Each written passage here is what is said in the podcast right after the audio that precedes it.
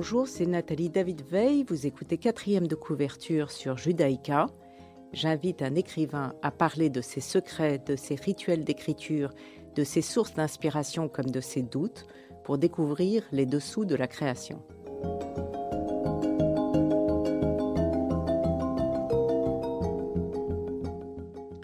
Aujourd'hui, j'ai l'immense plaisir de recevoir par Skype Noémie Silberg, qui a écrit Vivre après Marc aux éditions Hermann. Bonjour Noémie Silberg. Bonjour. Dans votre livre Vivre après Marc, vous racontez le, le cancer foudroyant de votre mari qui l'emporta en huit mois et vous laisse seul avec vos deux enfants alors âgés de 3 et 5 ans. Huit mois, une éternité lorsqu'on voit son époux souffrir, huit mois pour entreprendre son deuil. Et une série de questions se posent.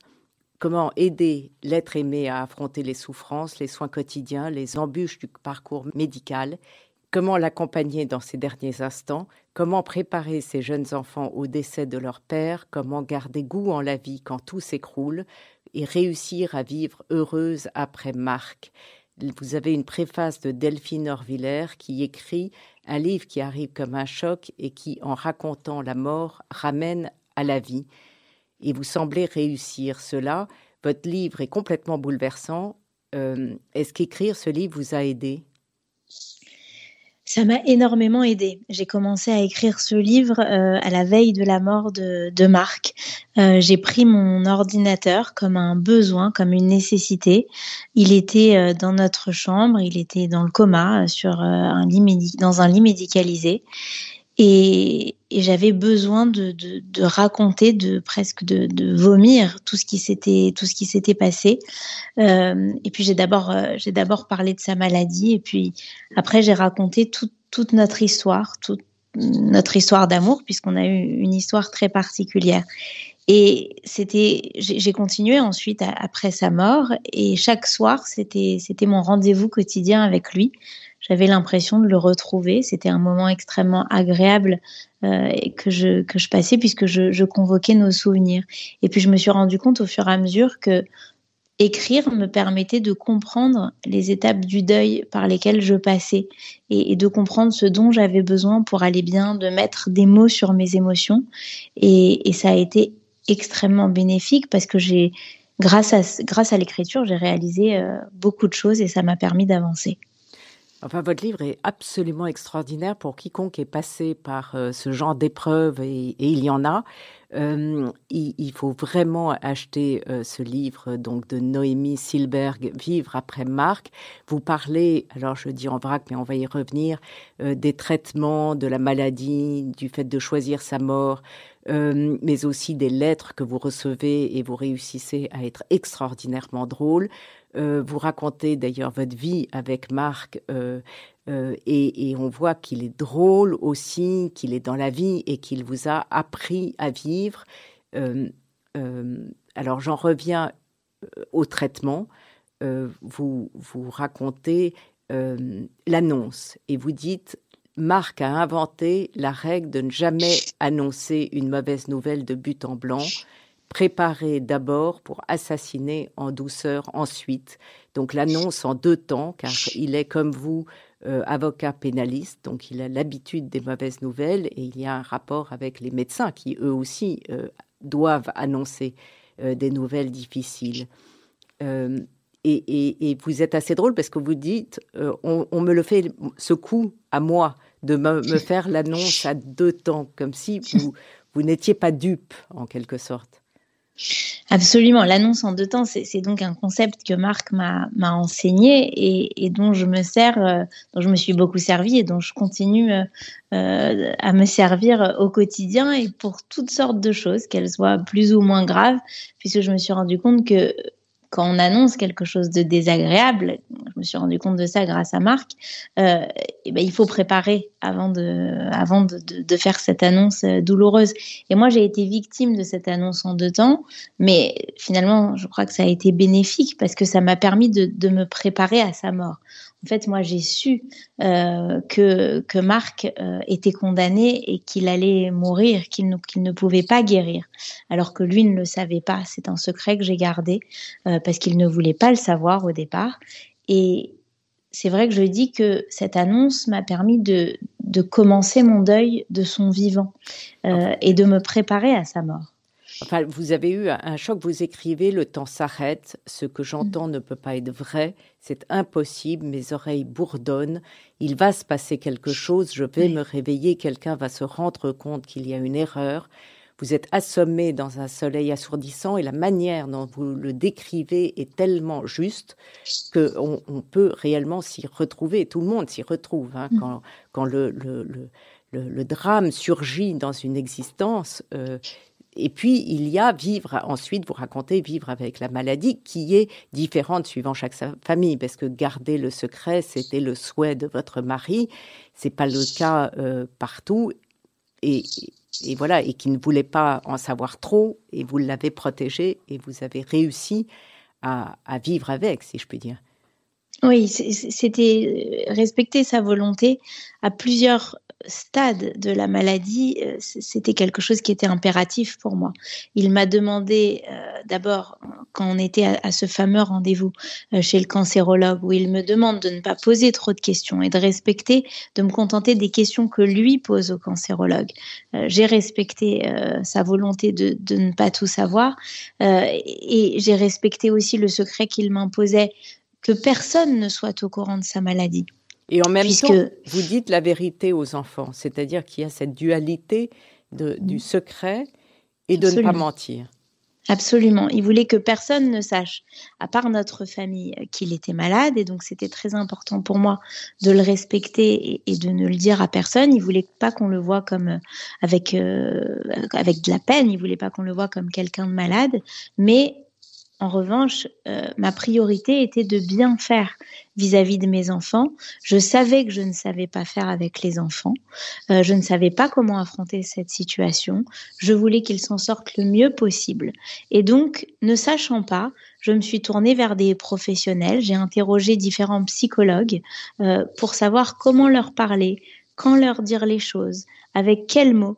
Et j'ai compris, et ça a été une révélation pour moi, parce que ce qu'on fait aujourd'hui avec les enfants, c'est exactement l'inverse de ce que nos parents faisaient avec nous dans la génération du dessus, puisque, en tout cas, moi, l'expérience que j'en ai, c'est que mes parents ne me disaient rien, me cachaient les choses pour me protéger.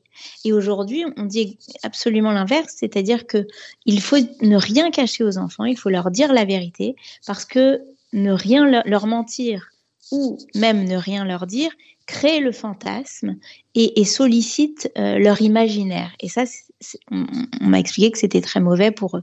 Donc je leur ai toujours tout dit, avec des mots évidemment qui étaient adaptés à leur, à leur âge, puisqu'ils étaient très jeunes. Et puis ils ont vu d'ailleurs leur père, euh, son état se détériorer sous leurs yeux. Mais je leur ai toujours dit les choses au fur et à mesure, doucement, euh, le plus doucement possible pour, pour qu'ils les comprennent. Mais on a l'impression que c'est euh, tout l'amour que vous avez partagé avec votre ami, que vous avez transmis euh, à vos enfants, où il y a ce lien incroyable hein, mm. d'amour, en fait. Oui, oui. il faut, même dans le drame, je crois qu'il faut se rendre compte de la chance qu'on a. Et moi, ma chance, c'est que euh, j'ai été gonflée à l'amour. J'ai été élevée avec beaucoup d'amour euh, par mes parents, par ma famille. J'ai été très entourée, très soutenue, très aimée. Et j'ai été nourrie et je suis riche de l'amour euh, que mon mari m'a donné. Et ça, c'est une grande chance. Et, et c'est ce que je, je, réponds souvent quand on me dit, mais c'est injuste qui vous est arrivé. Bien sûr que c'est, on peut dire que c'est injuste, mais je trouve que j'ai de la chance parce que j'ai vécu une histoire d'amour que peu de gens vivent, que peu de gens, ont la chance de connaître. Et, je crois qu'il faut s'en rendre compte et, savoir l'apprécier. Noémie Silberg, on va écouter votre premier choix musical, mais j'en parle avant parce que vous le citez dans votre livre, euh, et donc je, vous cite, j'écoute Home d'Edward Sharp and the Magnetic Zeros que nous avons découvert ensemble en Israël. La chanson commence par des sifflotements des notes de guitare légères, un couple se donne la réplique, chantant leur amour. Ils se disent Ma maison est partout où je suis avec toi. L'air est entraînant et un peu nostalgique. En l'écoutant, je revois le désert qui file par la fenêtre, le visage de Marc dans le soleil. Et vous finissez votre livre sur ces mots Home is wherever you are. Donc on va l'écouter.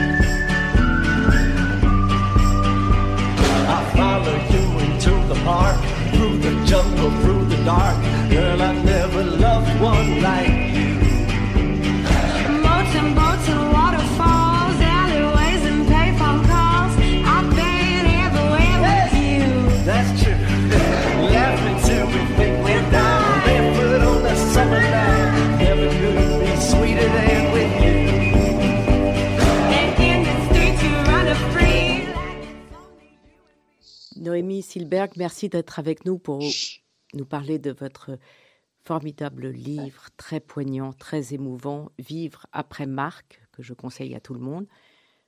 Euh, vous merci à vous. Vous avez mis combien de temps à l'écrire? Vous avez donc commencé quand Marc était euh, inconscient, vous dites le 19 janvier 2021, mais après, vous avez mis combien de temps à l'écrire?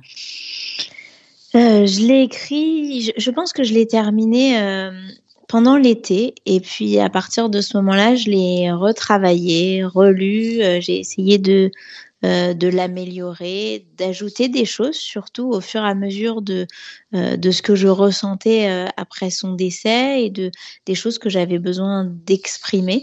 donc je, dirais six entre oui huit mois peut-être quelque chose comme ça.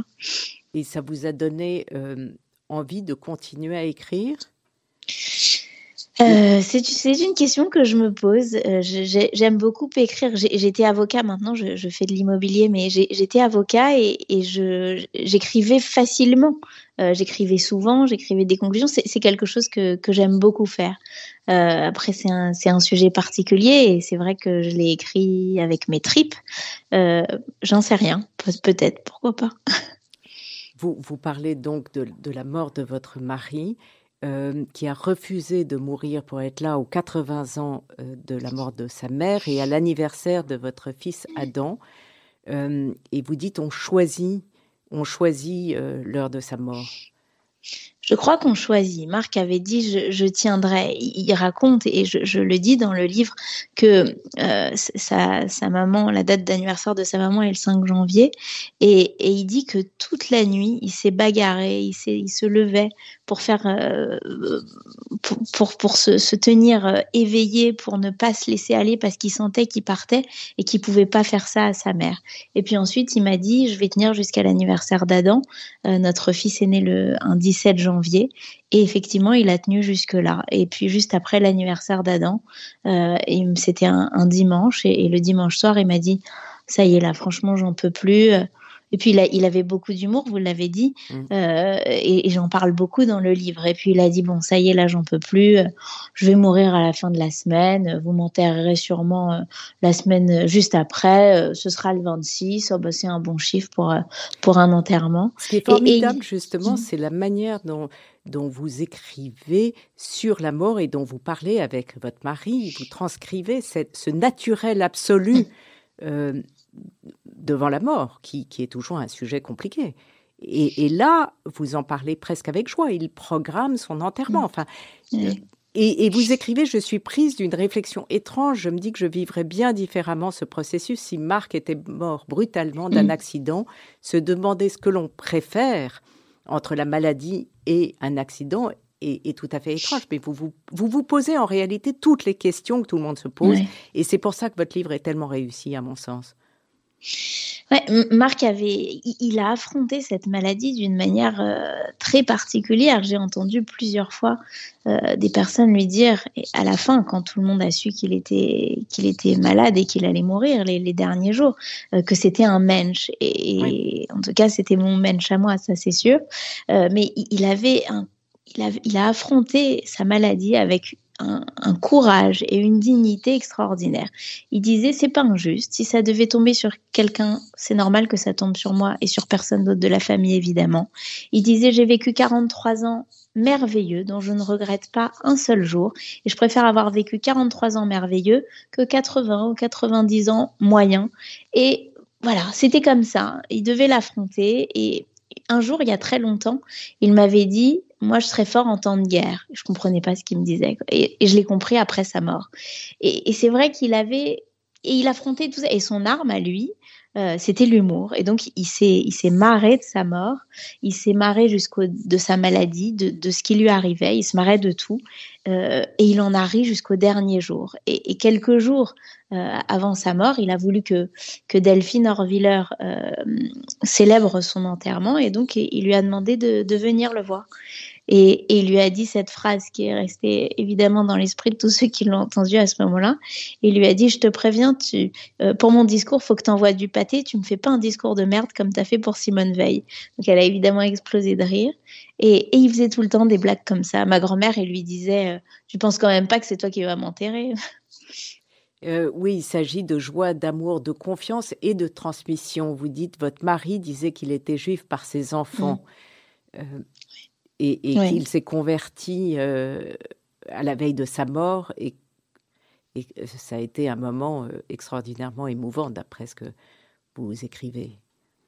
Oui, Marc n'a pas été élevé dans le, dans le judaïsme. Euh, il a une mère qui est italienne catholique, un père qui est juif, mais qui est né à Vichy en pleine guerre. Donc, ils ne lui ont pas, ils lui lui ont pas du tout transmis la religion. Et Marc a découvert le judaïsme à travers moi.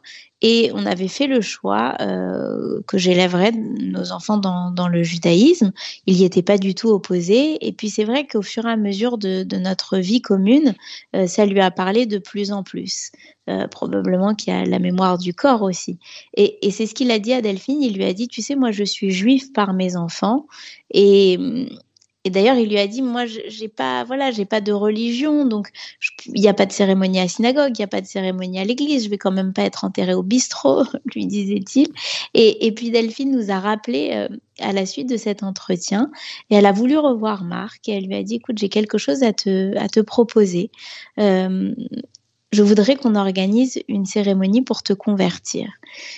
Et donc, quelques jours avant sa mort, elle est venue à la maison avec un, un Sefer Torah et on a fait cette cérémonie qui était extraordinairement émouvante avec nos familles, nos enfants qui étaient là euh, au pied de Marc, euh, qui était assis sur le canapé. Et, pour lui, c'était quelque chose auquel évidemment il n'aurait jamais pu s'attendre et c'était une manière de boucler la boucle et il en a été incroyablement ému évidemment et heureux. On va écouter votre deuxième choix musical. Euh, vous en parlez dans votre livre des musiques que vous écoutez euh, à différentes périodes de votre vie ou de votre vie avec Marc. Et là, euh, on va écouter Tu m'auras tellement plu de Ben Mazuzé, mais je vous cite avant. Pendant les dernières semaines d'hospitalisation au mois de décembre, c'est alors l'album de, de Ben Mazuzé que j'écoutais. Il m'arrive de repasser dans ma voiture.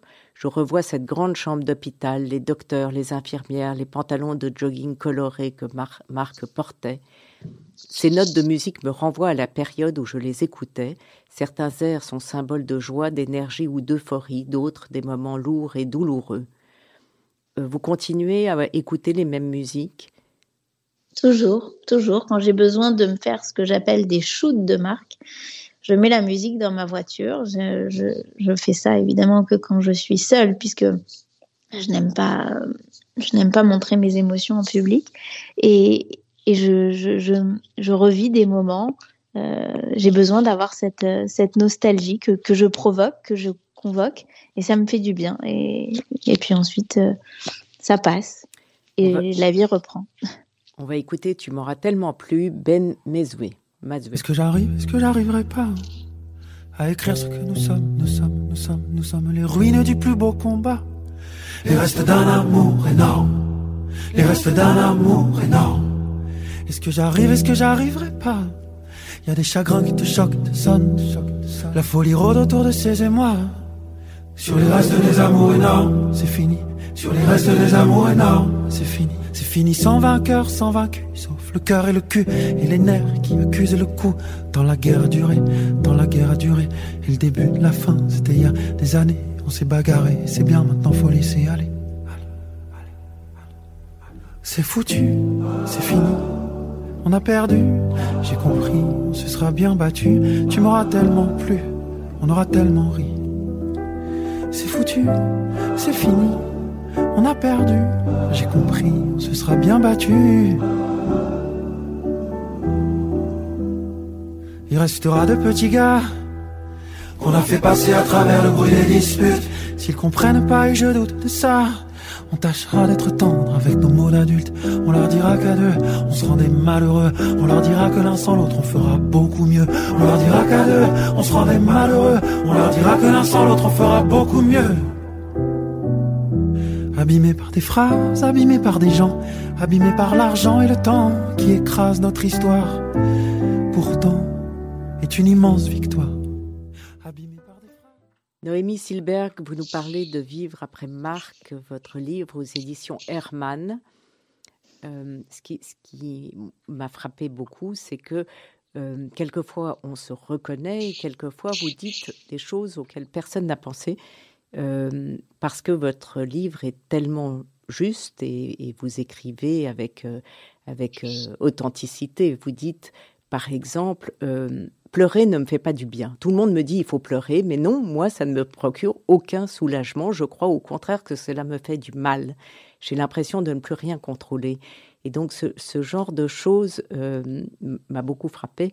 De même, quand vous dites, euh, euh, quand vous dites je veux pousser le médecin à me donner un pronostic qui me donne satisfaction, comme si cela pouvait avoir un impact positif sur le développement réel de la maladie c'est si juste. Il y a beaucoup comme ça de réflexions euh, vis-à-vis de la maladie, vis-à-vis de la mort, qui sont euh, très justes. Et sur les mots, les lettres, euh, on sait que, vous, je vous cite, on sait que les mots ne peuvent soulager une telle souffrance, mais certains manquent de tact. J'envisage d'ailleurs de rédiger un petit guide pratique des bévues à ne pas connaître et des réactions à éviter. Je vous en prie, faites-le. C'est désopilant. Alors vous en citez quelques-unes, mais j'imagine qu'il y a des perles fantastiques. Oui, c'est vrai que j'ai reçu beaucoup, beaucoup, beaucoup de témoignages euh, à la suite de, la mort de Marc, euh, de gens plus ou moins proches. Et, c'est étonnant parce que, enfin non, d'ailleurs c'est pas étonnant, mais on, est gêné et je, m'inclus hein, d'ailleurs dans le on. On est gêné face à la mort, euh, donc on, et la gêne fait qu'on est souvent euh, maladroit.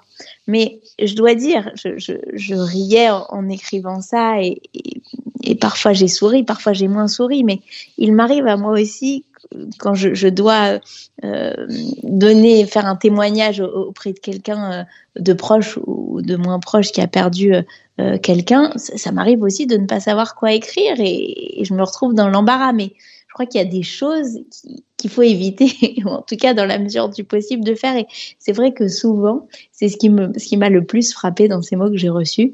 Les gens ont tendance à parler d'eux. Et, et c'est vrai qu'on s'attend à, ce que les gens vous parlent de, la personne qui a disparu et on a envie d'entendre toutes les belles choses euh, que, qu'ils, auraient pu penser de lui, mais les, gens ont tendance à, parler d'eux et, c'est vrai que c'est. Il y en a un qui dit qu'il s'en remet pas, qu'il est tellement malheureux. voilà. et oui, qui me dit je, suis désolée, mais là je ne peux pas. Euh, probablement on se verra d'ici quelques temps, mais pour le moment il est impossible pour moi de te voir. J'ai pas encore fait mon deuil. Alors, vous citez Romain Gary, euh, hmm. donc vous voulez mettre cette phrase sur la pierre tombale de Marc. Euh, l'humour est une déclaration de dignité, l'affirmation de la supériorité de l'homme sur ce qui lui arrive. C'est une très belle phrase. C'est une phrase qu'on a, a entendue. On était tous les deux euh, sur le canapé de notre salon un soir pendant que Marc était malade. Et, et j'ai entendu que quelqu'un citait cette phrase dans une émission de télévision. Et, ça a été immédiat. J'ai eu une fulgurance. Je me suis dit, c'est évident que cette phrase, puisque je savais qu'il était condamné, que ce sera cette phrase qui, qui sera gravée sur, euh, sur la tombe de Marc. Je lui ai dit, mais t'as entendu cette phrase, tu veux me la redire?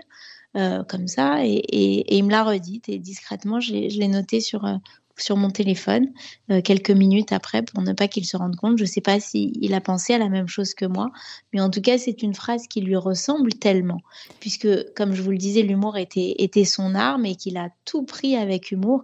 Euh, je, voilà, il n'y avait, y avait rien de plus significatif que, que cette phrase-là.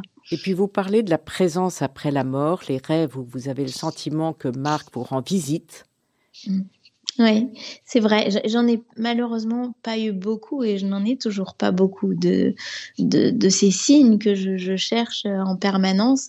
Mais il m'est arrivé à quelques reprises de, rêver et, de, voir Marc euh, qui, voilà, de, le rencontrer. Il, il vient me voir, il me dit quelque chose. Ça m'est aussi arrivé, j'ai eu la chance que ça m'arrive j'ai été voir il y a quelque temps une hypnothérapeute.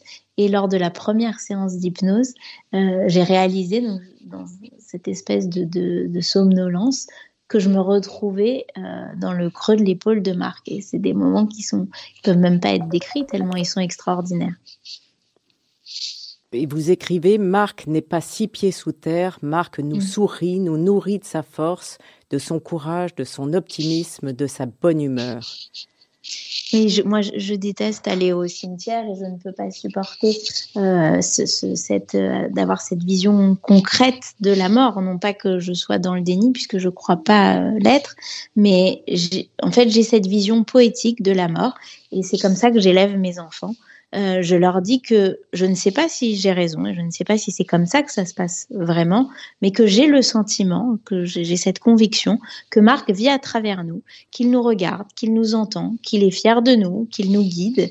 Euh, et qu'il est en permanence, un peu comme s'il était dans notre poche. Euh, et je trouve que c'est plus joli et, voilà, c'est ma manière en tout cas de, de vivre après Marc. Et vous le dites dans le titre d'ailleurs, hein, non pas survivre, mais vivre mmh. après Marc oui. continuer. Merci. Merci beaucoup Noémie Silbert. Merci d'avoir participé à, l'émission. Vous pouvez réécouter cette émission dimanche à 14h et sur vos podcasts ainsi que sur le site de Radio Judaïka et je vous retrouve mardi prochain à 11h. Merci. Bonne semaine. Au revoir. Merci.